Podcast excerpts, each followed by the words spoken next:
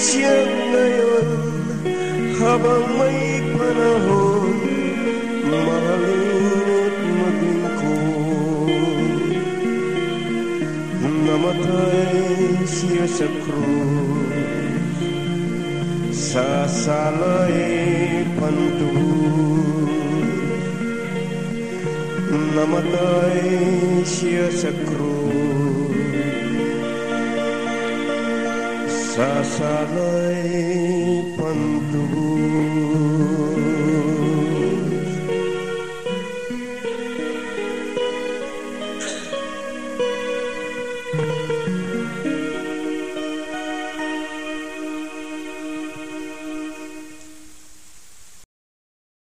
Naririto na naman po ang mga Kristiyanong naliwanagan sa mga salita ng Diyos upang muling maganyayang makinig dito sa ating programang Bible Study on the Air. Tayo po ay manalangin. Ama, narito na naman po kami upang humingi sa inyo ng spiritual na pagkain at ah, maging karapat dapat po sana ang aming kababaan upang maintindihan namin ang mga salitang sa iyo lamang manggagaling at hindi sa kanino mang tao. Ito po ang aming hinihingi sa pangalan ng aming Panginoong Yeso Kristo. Amen. Kami nga po ang mga Kristiyanong naliwanagan sa mga salita ng Diyos na nakakita ng dalisay na Kristyanismo o sa Ingles ay pure Christianity.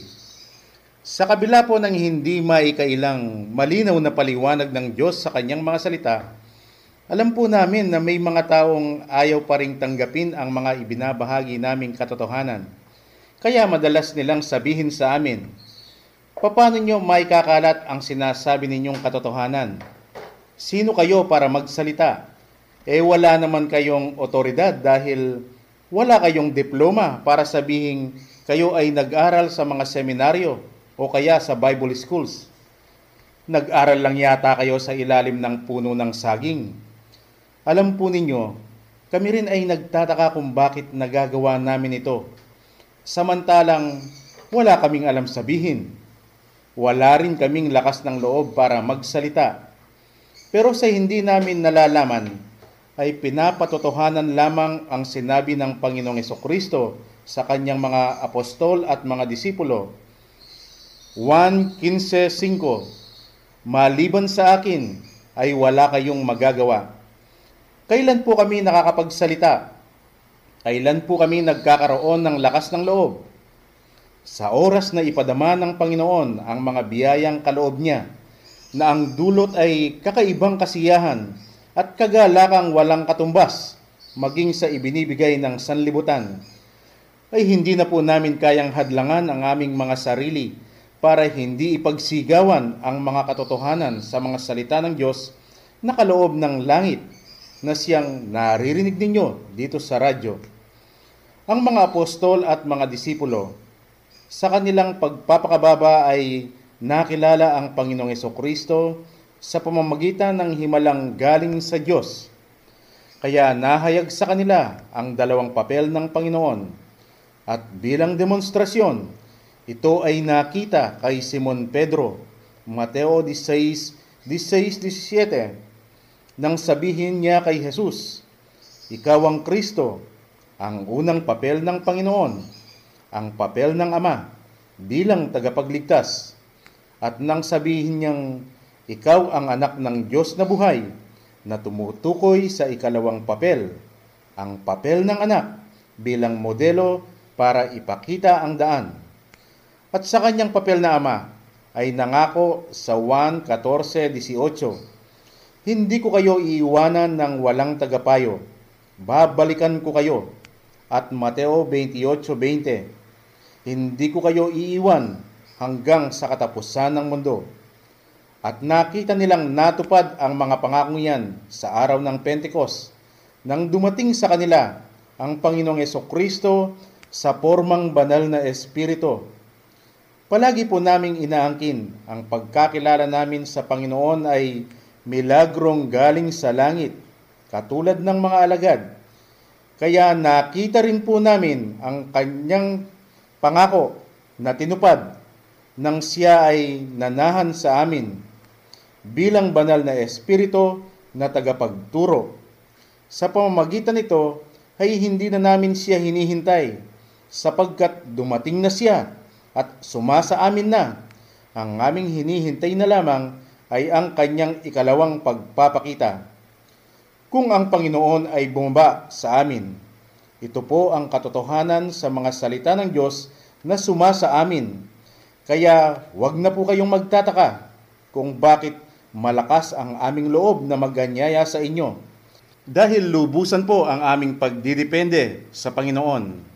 Lucas 21:15 Sapagkat bibigyan ko kayo ng isang bibig at karunungan na hindi mangyayaring masalangsang o matutulan man ng lahat ninyong mga kaalit. Nalalaman po namin ang sasagot sa inyong mga katanungan ay ang katotohanan sa mga salita ng Diyos na nananahan sa amin. Walang iba kundi ang Panginoong Yeso Kristo na nagsalita sa 1.14.6 Ako ang katotohanan. At narito po ang ipinadalang kahilingan. Ito po ay ginamit niya ang salitang kapampangan. Babasahin po natin kung paano niya ito ipinadala at pagkatapos tatagalugin na lang po natin para doon sa mga tagapakinig nating hindi nila nauunawaan ang salitang kapampangan. Good PM po. Metong kupong masugid ang makiramdam keng Bible study Kutang kupo, itang sinabi ning ginu. E ko dinatang karing mayap. Nune karing marok. Nino po rening sasabihan ng mayap. E puwari, sinabi na, alang mayap, metong mo, in Diyos. Salamat po. Ken Kupong Concepcion Tarlac. Good PM po. Isa po akong masugid na tagapakinig ng Bible study Itatanong ko lang ang sinabi ng Panginoon. Hindi ako dumating para sa mabuti, kundi para sa mga masasama. Sino po ang sinasabi niyang mabubuti? Hindi po ba sinabi niya na walang mabuti at iisa lang kundi ang Diyos? Salamat po. Ako po'y taga Concepcion, Tarlac.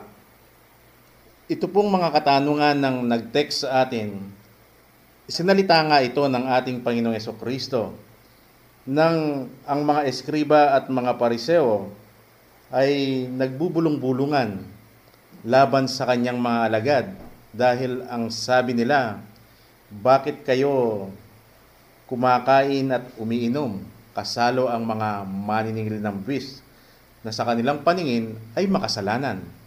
At nagsalita ang Panginoong Yeso Kristo sa kanila, hindi ako pumarito upang tawagin ng mga matutuwid, kundi para sa mga makasalanan.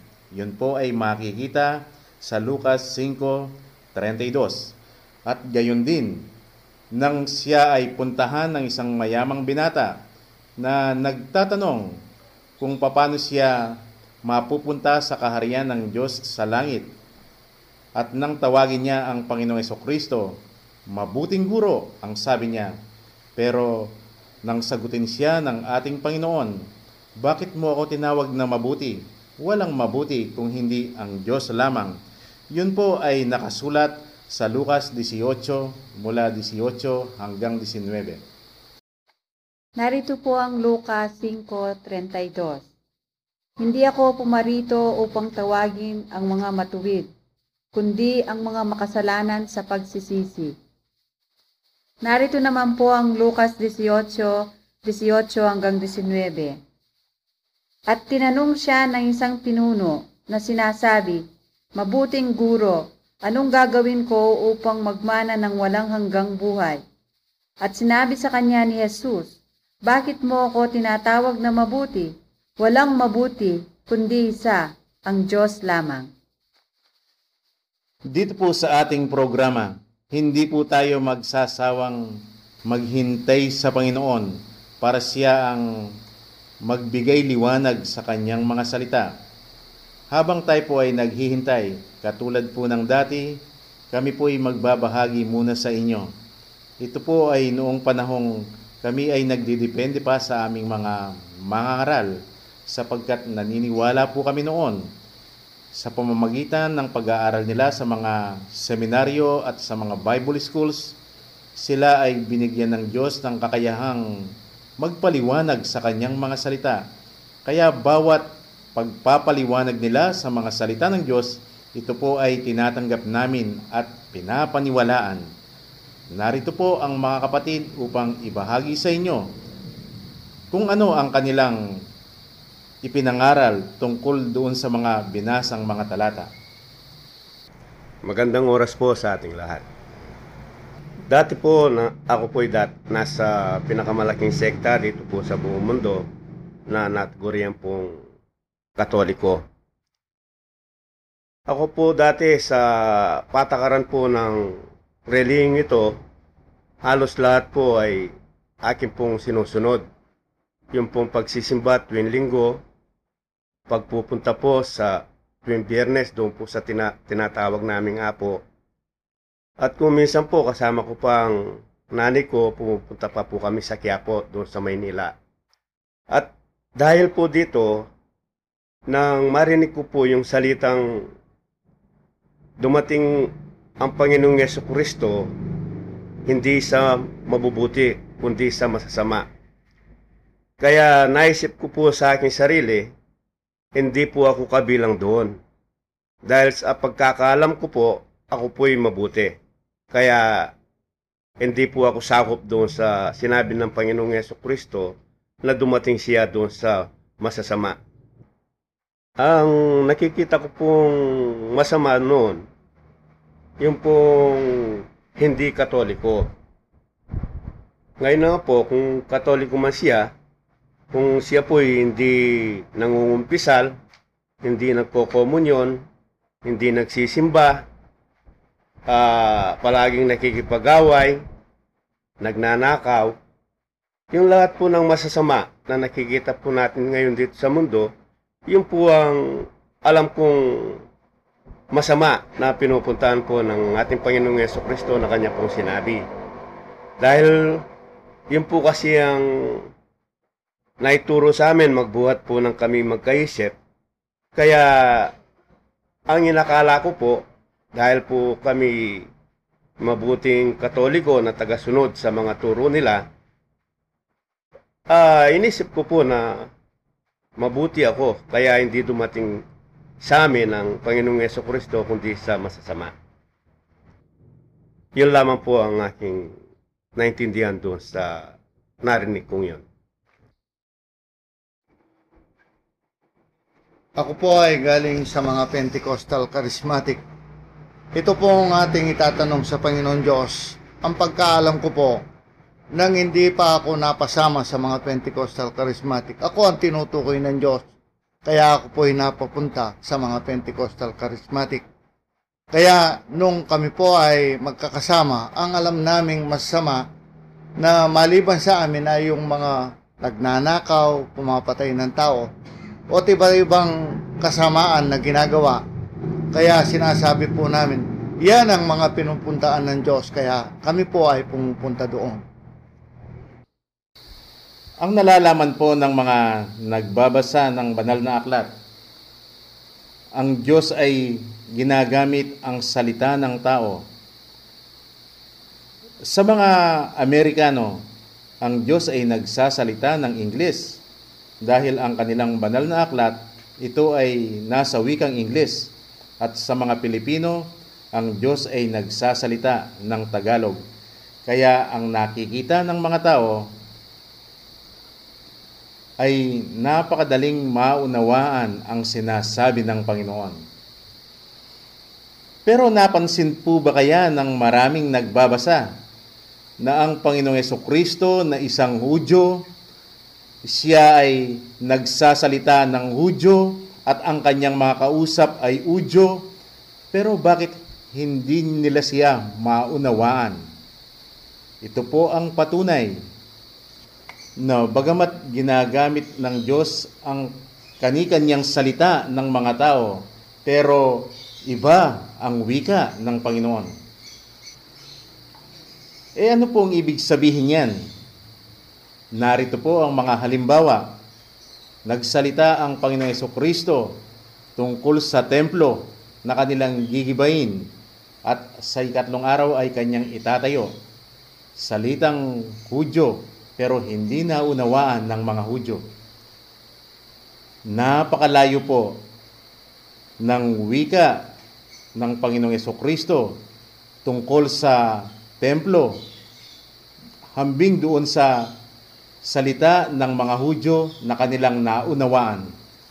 At ang lumabas na pagkakaiba sa salita ng mga Hudyo, ang templo ay yung nakikita nilang gusali pero sa wika ng ating Panginoon, ang templo ay ang kanyang katawan. At kung yung pong mga Hudyong yun ay hindi naniniwala sa ating Panginoon, po pwede pong sabihin nilang kaya hindi siya naiintindihan. Pero tignan po natin nang siya ay magsalita sa kanyang mismong mga apostoles nang sabihin niya ang lebadura ng mga pariseo na dapat nilang pag-ingatan. Sa salita ng mga apostoles, ang lebadura ay yung nilalagay sa tinapay.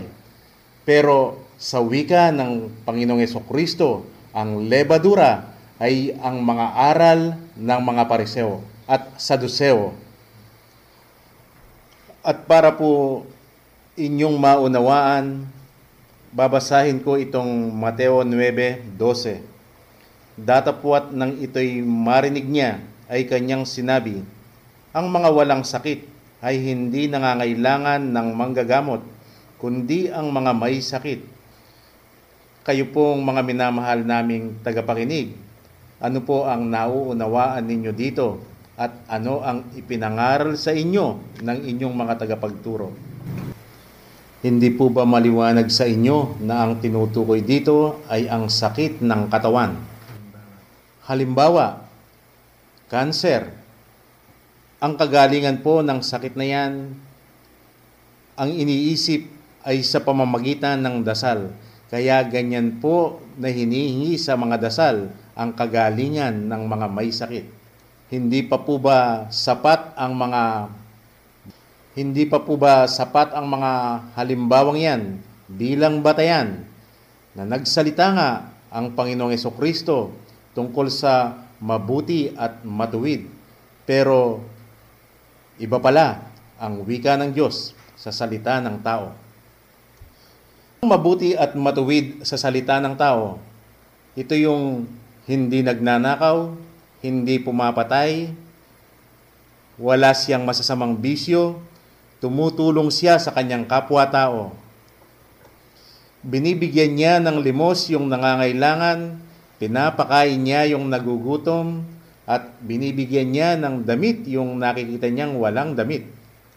Hindi po ba maliwanag sa salita ng tao ang kabutihan at katuwiran niyan? Pero naniniwala po ba tayo sa ipinasulat ng Diyos kay Isayas? Isayas 64:6 Sapagkat kaming lahat ay naging parang marumi, at ang lahat naming katuwiran ay naging parang basahang marumi at nalalantang gaya ng dahon. Kung ganon, napakasakit po nito. Pero yung pong sinabi nating kabutihan at katuwiran kanina ay hindi man pala tinatanggap ng Diyos. E ano pong kabutihan at katuwiran ang tinatanggap ng Panginoon? Na maliwanag na iba sa salita ng tao tungkol sa kabutihan at katuwiran kaysa sa wika ng Diyos. Katulad po ng sinabi natin kanina kung gaano ang pagkakaiba ng templo, salita ng tao, gusali, wika ng Diyos, ang kanyang katawan. Lebadura, salita ng tao, iyong inilalagay sa tinapay, sa wika ng Diyos, aral, o maling aral ng mga pariseo at saduseo. Eh dito po sa mga ipinahayag ng Diyos, sino po kaya sa mga tao ang mayroong lakas ng loob para ipaliwanag kung ano ang ibig sabihin ng kabutihan at katuwiran? Ito po'y sa wika ng Diyos. Ito po ang aming ibig sabihin kapag sinasabi namin sa inyo na walang sinumang tao na mayroong karapatan at kakayahang magpaliwanag sa salita ng Diyos, maging ang mismong disipulo ng ating Panginoon. Kaya ang palagi po ninyong naririnig sa amin ay ang paghihintay lamang sa Diyos sapagkat siya lamang po pala ang mayroong kakayahang magpaliwanag sa kanyang mga salita dahil wika po niya ito. Balikan po natin ang Panginoong Yeso Kristo na nagsasalita naman sa salitang Hudyo kung bakit hindi siya naunawaan ng mga Hudyo. Ang Panginoong Yeso Kristo, alam po ng lahat ng nagbabasa ng banal na aklat, ay isinalarawan bilang tupa. Yan ang sinabi ni Juan Bautista nang sabihin niyang, ito ang kordero ng Diyos. Sa makatwid, ang Panginoon ay nagsasalita pala ng boses tupa. Eh bakit hindi siya naunawaan ng mga tao? Eh ano po ang mga tao? Ang Diyos ay gumamit po ng dalawang klase ng hayop na kung saan ay binanggit ang isa ay tupa at ang isa naman ay kambing. Ito po ay nakasulat sa aklat ni Mateo. Sa pagdating ng panahon, sa paghatol, ang mga tupa ay ilalagay sa bandang kanan ng ating Panginoon at ang mga kambing ay ilalagay niya sa kanyang kaliwa. Sa makatwid, kung ang Panginoong Yeso Kristo ay tupa, na boses tupa, na nagsasalitang tupa at hindi siya maunawaan ng mga tao, ang mga tao ay maliwanag na mga kambing. Kung ganon, kaya pala niya sinabi yung sa Lucas 18, 18, 19 na walang mabuti. Ang tinutukoy pala ng ating Panginoon, lahat ng mga tao ay kambing. Ito po ay dahil sa pagkakasala sa pagkahulog ni Eva. Pero meron pong mga taong magsasalitang eh bakit isinama ng Panginoong Yeso Kristo ang kanyang sarili? Hindi ba ay anak ng Diyos na isinilang na walang kasalanan? Eh ito po ang pagdidiin ng ating Panginoong Yeso Kristo dahil siya ay tao. Ito ang kanyang idinidiin na lahat ng mga tao ay kambing. At kaya niya isinama ang kanyang sarili dahil mayroon siyang gustong ipakita ang Panginoong Kristo sa kanyang papel na anak, siya ay isinalarawan bilang tupa. Ano po ba ang naging katangian niya? Ito po ang ipinapakita ng Panginoong Kristo. Kaya pala, isinali niya ang kanyang sarili, hindi para sabihin siya ay kambing, kundi pagpapakita ng kanyang pagpapakumbaba na siyang kanyang naging katangian para siya ay maging tupa. Kaya marami po tayong mababasa sa banal na aklat kung paano siya magpakumbaba sa kanyang ama. Halimbawa, 1.5.19 Wala siyang magagawa sa kanyang sarili kung hindi lamang ibibigay ng kanyang ama. At marami pa po tayong mababasa na nakasulat kanyang sinasabi, wala siyang nalalaman sa kanyang sarili kung hindi lang ipagkakaloob sa kanya ng kanyang ama.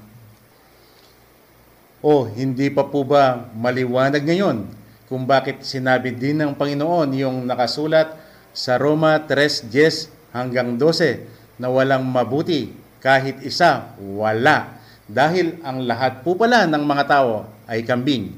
At yung kanyang ipinasulat kay Isayas, Isayas 64.6,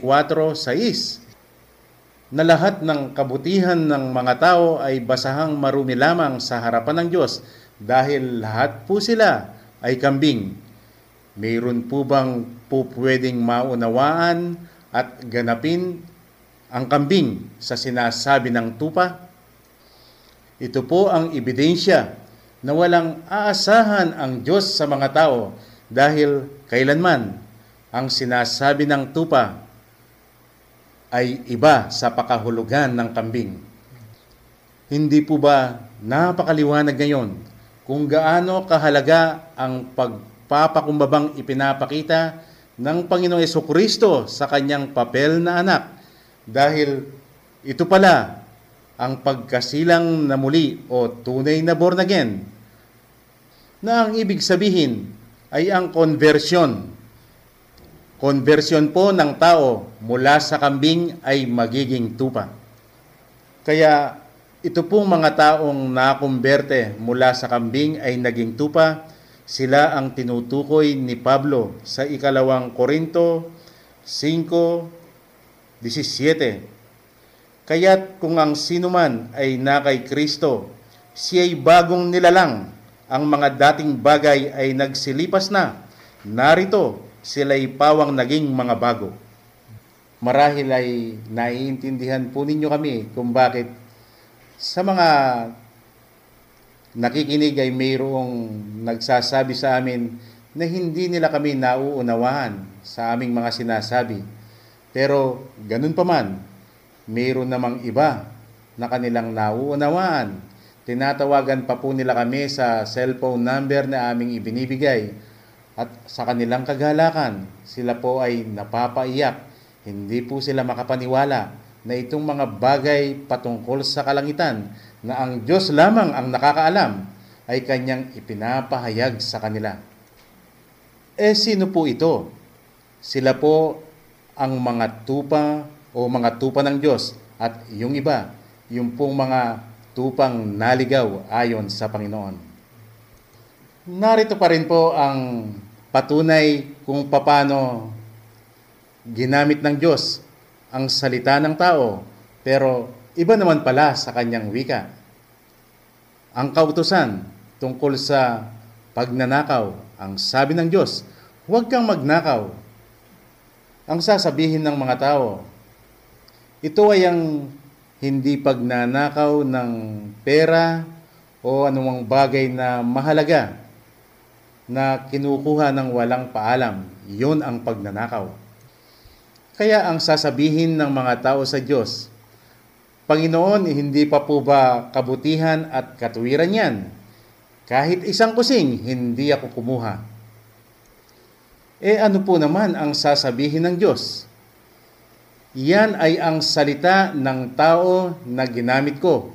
Pero sa aking wika tungkol sa pagnanakaw ay ang aking sinabi sa 1 Jes 1 na sinumang taong hindi dumadaan sa pintuan ng mga tupa, siya ay tulisan at magnanakaw.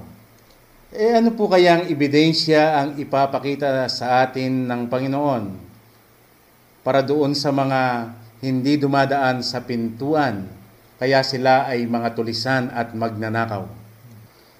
Kung sa tao, ang pagnanakaw ay ang pagkuha ng mga bagay na mahalaga pero hindi naman nararapat sa Kanya.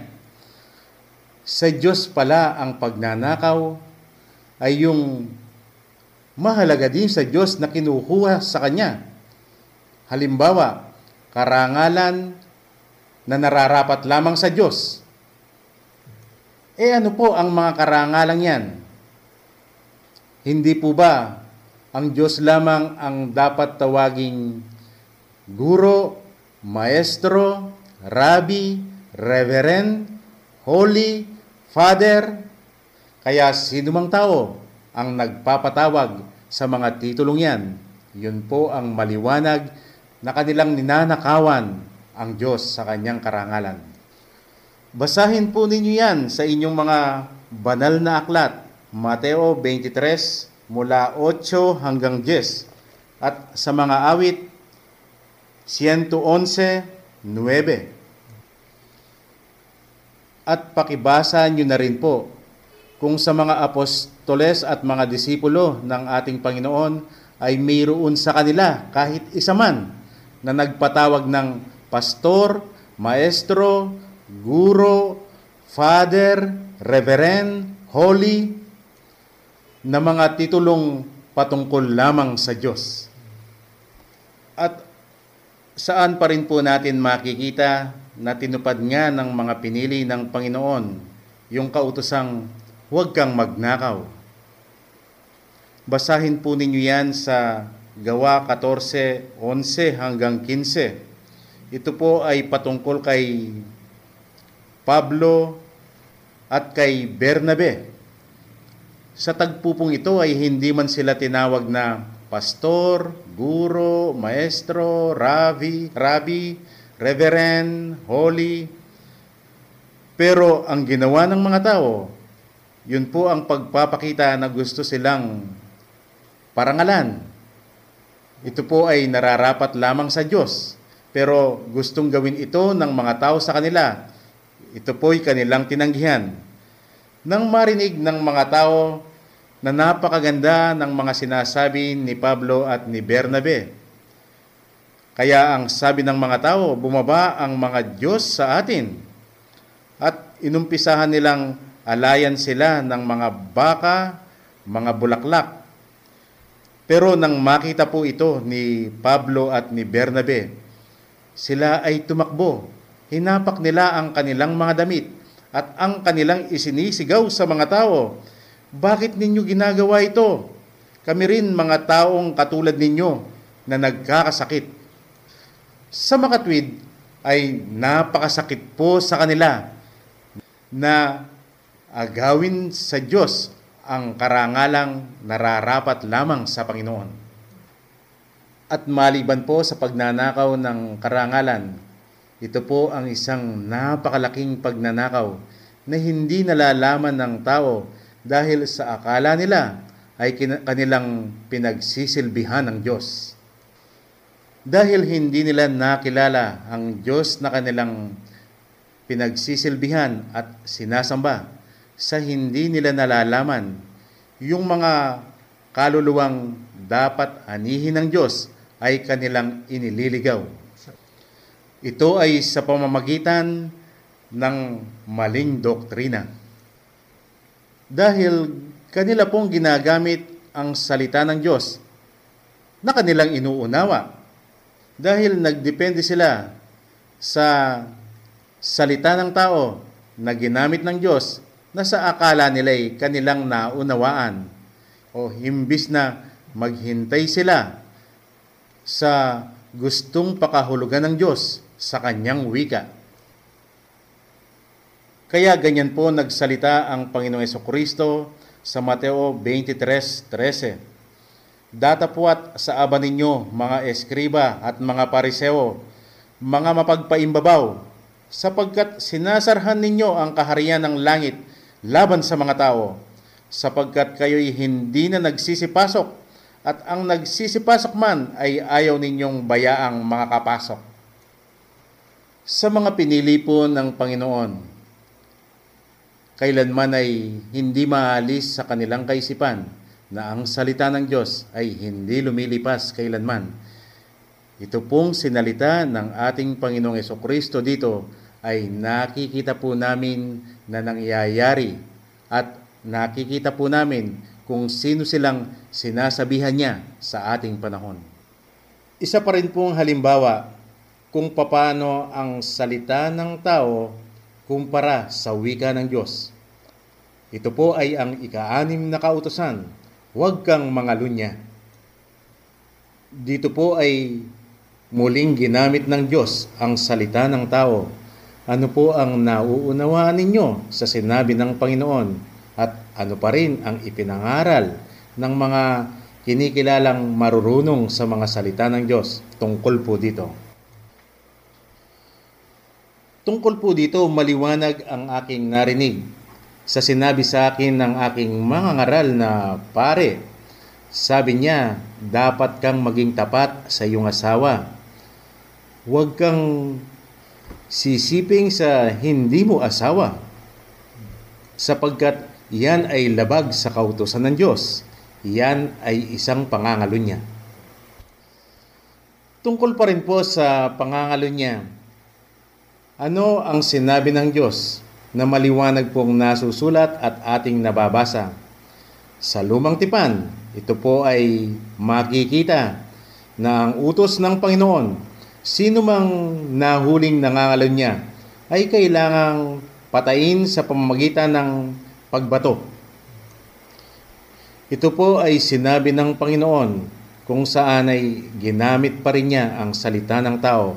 Kaya ano po ang ating nakita na ginawa ng mga Hudyo sa panahon ng ating Panginoong Kristo nang mahuli nila si Maria Magdalena sa unawa nila tungkol sa pangangalo niya kaya siya kinuha ay para patayin siya sa pamamagitan ng pagbato. Pero ano po ang nakita nating ginawa ng Panginoong Kristo? Alam po ninyo itong mga pariseo, talagang sinadyang dalhin si Maria Magdalena sa harapan ng ating Panginoong Kristo para subukan nila ang Panginoon kung tunay ngang tinutupad niya ang batas ng Diyos. At ang ating pong nababasang ginawa ng Panginoong Kristo, sino man sa inyo ang walang kasalanan, siya ang unang pumukol sa unang bato. At dahil ang nakikita ng mga Hudyo, lahat sila ay lahat ng nagdala kay Maria Magdalena ay nakitang mayroon nga silang kasalanan. Kaya hindi nila itunuloy yung pagbabato kay Maria Magdalena bagkus ay umalis sila at iniwan nila sila. Kaya ano po ang nakita ng mga Hudyo sa panahon ng ating Panginoon? Sinungaling ang Panginoong Heso Kristo dahil nilabag niya ang batas ng Diyos. At ngayon, ano po ang nakikita ng mga tao sa pangyayaring yon? Ang sabi nila, Tama naman ang ginawa ng ating Panginoon dahil lahat sila ay mayroong kasalanan. Kaya wala ni isa man sa kanila na pumukol ng bato. At ang sinasabi pa ng mga nagbabasa ng banal na aklat, talagang napakarunong ng Panginoong Yeso Kristo at nagawa niya yon. Kung atin pong pakikinggan yung sinabi ng mga nagbabasa sa ating Panginoon para bang pinupuri nila ang Panginoong Yeso Kristo at inaangkin nilang sila ay malapit sa ating Panginoon. Pero kung yun po ang kanilang unawa sa ginawa ng Panginoong Yeso Kristo, eh nasaan yung sinabi mismo ng Panginoon, Ako ay dumating hindi para sirain ang mga kautosan, kundi magbigay katuparan. Eh sa kanila pong unawa, ang lumalabas ay ginagawa nilang sinungaling ang Panginoong Kristo dahil hindi niya tinupad yung batas ng Diyos na ayon sa Kanya, sa Kanyang pagdating ay tutuparin. Hindi po ba napakaliwanag ngayon na kapag inunawa ng tao ang ginamit ng Diyos sa salita ng tao, ang lalabas ay napakagulo. Pinupuri nga si Yeso Kristo pero ginagawa naman siyang sinungaling. Pero kami po ay naghihintay kami, kagaya po ng inyong madalas na marinig. Hinihintay po namin ang pahayag ng Diyos sa kanyang wika. Eh kung uunawain ng tao ang paggamit ng Diyos sa salita ng tao, pansinin po ninyo itong sinabi ng ating Panginoong Yeso Kristo na tatlong beses niyang sinabi. Mateo 12:39. Ang sabi niya, isang lahing masama at mapangalon niya. Mateo 16:4.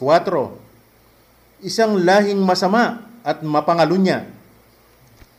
Marcos 8:38 sapagkat ang sinumang magmakahiya sa akin at sa aking mga salita sa lahing ito na mapangalunya at makasalanan.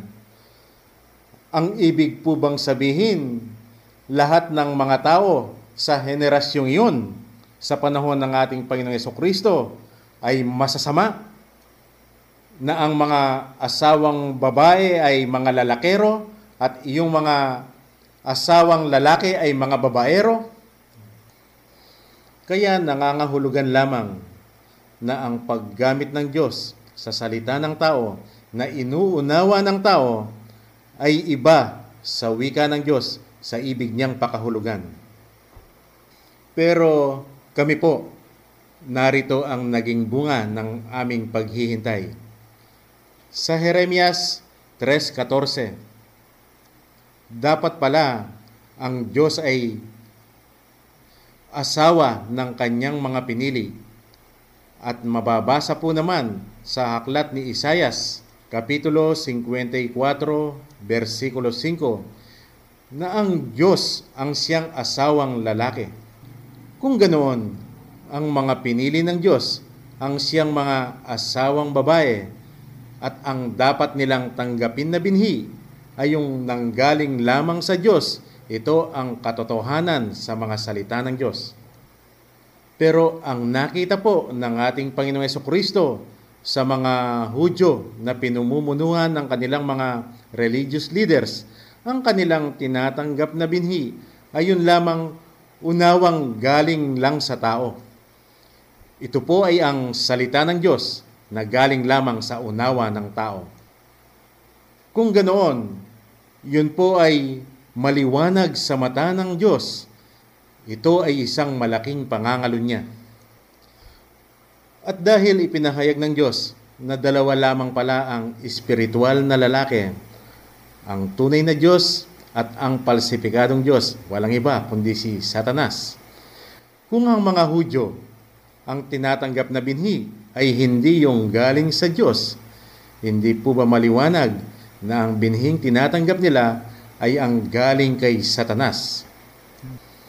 At ano naman po ang naging bunga ng aming paghihintay pa rin sa sinabi ng ating Panginoon. Ang mga may sakit ay siya lamang nangangailangan ng doktor. At ang walang sakit ay hindi nangangailangan ng doktor. Sino po ang tinutukoy niyang may sakit? At ano po ang klasing sakit ang sinasabi ng Panginoon. Dito po ay ginamit ng Diyos ang salita ng tao. At sa 1 Kapitulo 9 ay ipinakita niya ang isang taong bulag na pagkasilang. At kanya itong ginamot at nakakita. Muli po kami ay magtatanong na naman sa inyo. Ano po ang inyong nauunawaan at papano ito ipinaliwanag ng mga mangangaral ninyo. Ano rin po ang kanilang nauunawaan dito. Hindi po ba tinuruan nila tayong magdasal dahil ang sabi nila sa pamamagitan ng dasal, yung mga sakit ay gagaling. Kaya maliwanag na ang tinutukoy na kabulagan dito ay literal na pagkabulag. E nasaan naman po ngayon ang sinabi ng Panginoon. 1.6, versikulo 63. Ang laman ay walang pakinabang sa aking mga salita, sapagkat ang aking mga salita ay espiritu at buhay. O tayo pong maibiging magbasa ng banal na aklat. Madalas po nating binabasa-basa ito. Pero kung bakit hindi pa natin nakita ang ibig sabihin ng Diyos. Pero bakit pinipilit pa rin nila na sa pamamagitan ng kanilang pagdarasal ay hinihingi sa Diyos ang kagalingan ng kanilang mga sakit sa mga sakit sa katawan.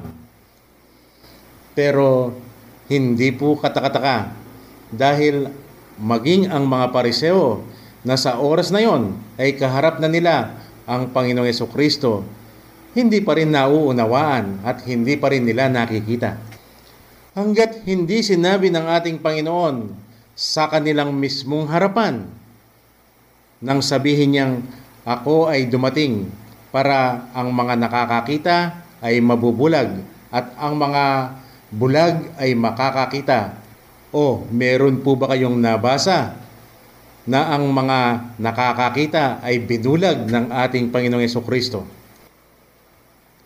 Eh wala po tayong nakita at nabasa. Kaya ano ang lumalabas? Ang Panginoong Yeso Kristo ay sinungaling na naman. Yun po ang bunga ng unawa ng tao sa salita ng tao na ginamit ng Diyos. Eh ano po ngayon ang wika ng Diyos doon sa bulag? Uulitin po natin, muli po nating pakikinggan ang Panginoong Yeso Kristo nang sabihin niyang, Ako ay dumating para ang mga bulag ay makakakita at ang mga nakakakita ay mabubulag. Dito po naalarma ang mga pariseo na kaharap niya. Kaya ang sagot nila sa kanya, ang ibig mo bang sabihin, kami rin ay mga bulag?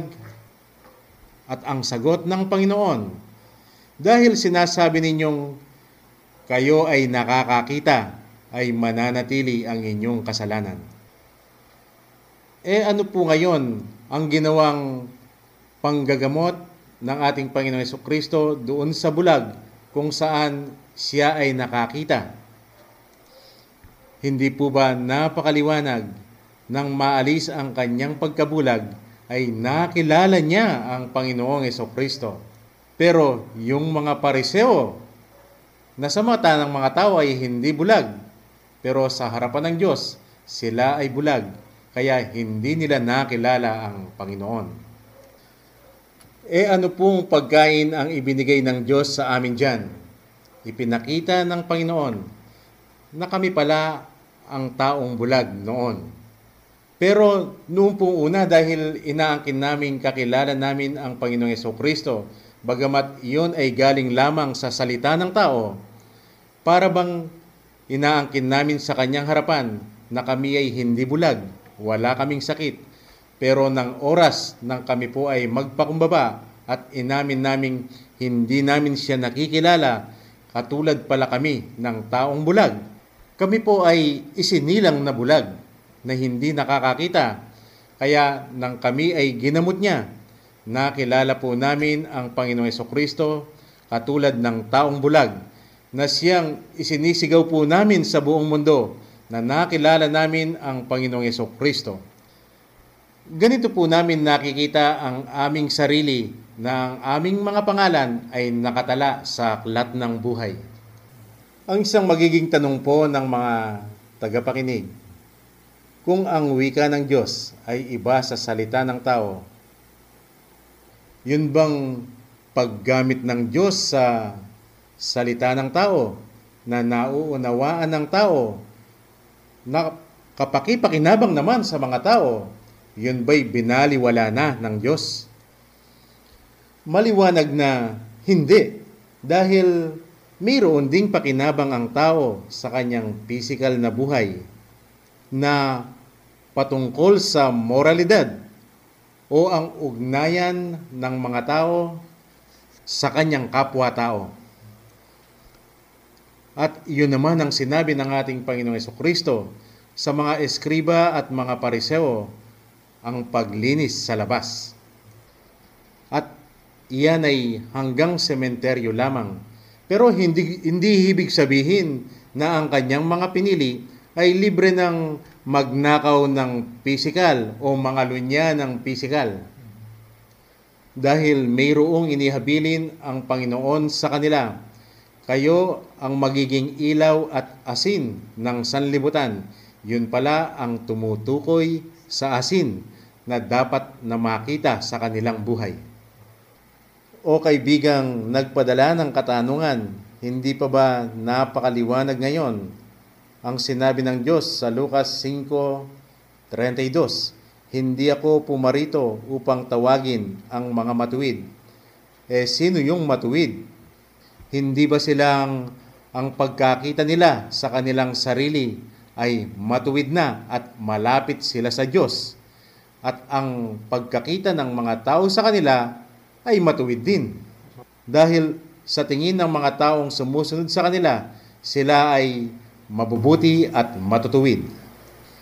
Pero hindi natin pwedeng ipagkaila na sa mata ng Diyos sila ay nananatiling kambing pa.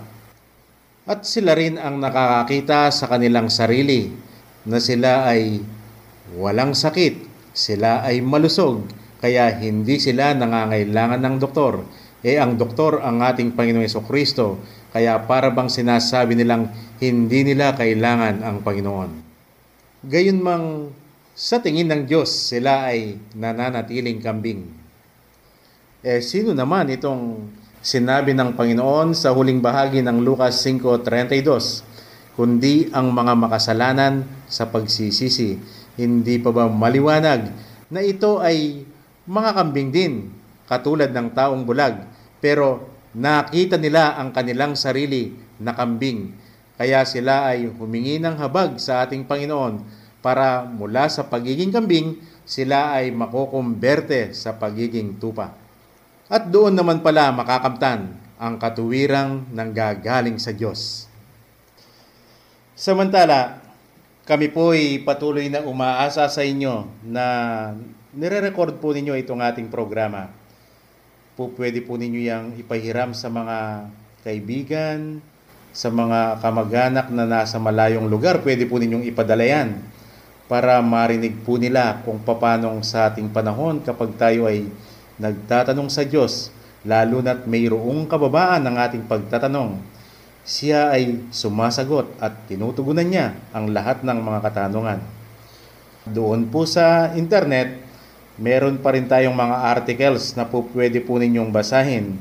Ang atin pong website, www.purechristianity.org Small letter lahat po yon at one word lang. Tayo po ngayon ay magpasalamat. Panginoon, marami pong salamat. Bagamat noong una ay sinasabi naming kami ay walang sakit. Kami ay malusog. Kaya nakikita po namin kami ay matuwid dahil ang inyo pong mga utos sa salita ng tao ay aming nagagampanan. Mabuti na lamang po at hindi kayo nagsawang kami ay inyong tawagin para makitang ang aming nauunawaan ay ang salita lamang ng tao sa inyong mga salita dahil iba pala ang salita ng tao sa inyong wika. At diyan po kami nagpakumbaba sa inyong harapan. Kayo ay nagpakilala sa amin at doon po namin nakita na noong una kami pala ay mga kambing pero nang kayo ay magpakilala sa amin, kami ay nakumberte at naging tupa. At ngayon, dahil kayo ay isinalarawan bilang tupa, nagsasalita bilang tupa, ay nauunawaan na po namin ang inyong mga salita. Ito po ang aming pasasalamat sa pangalan ng aming Panginoong Kristo. Amen.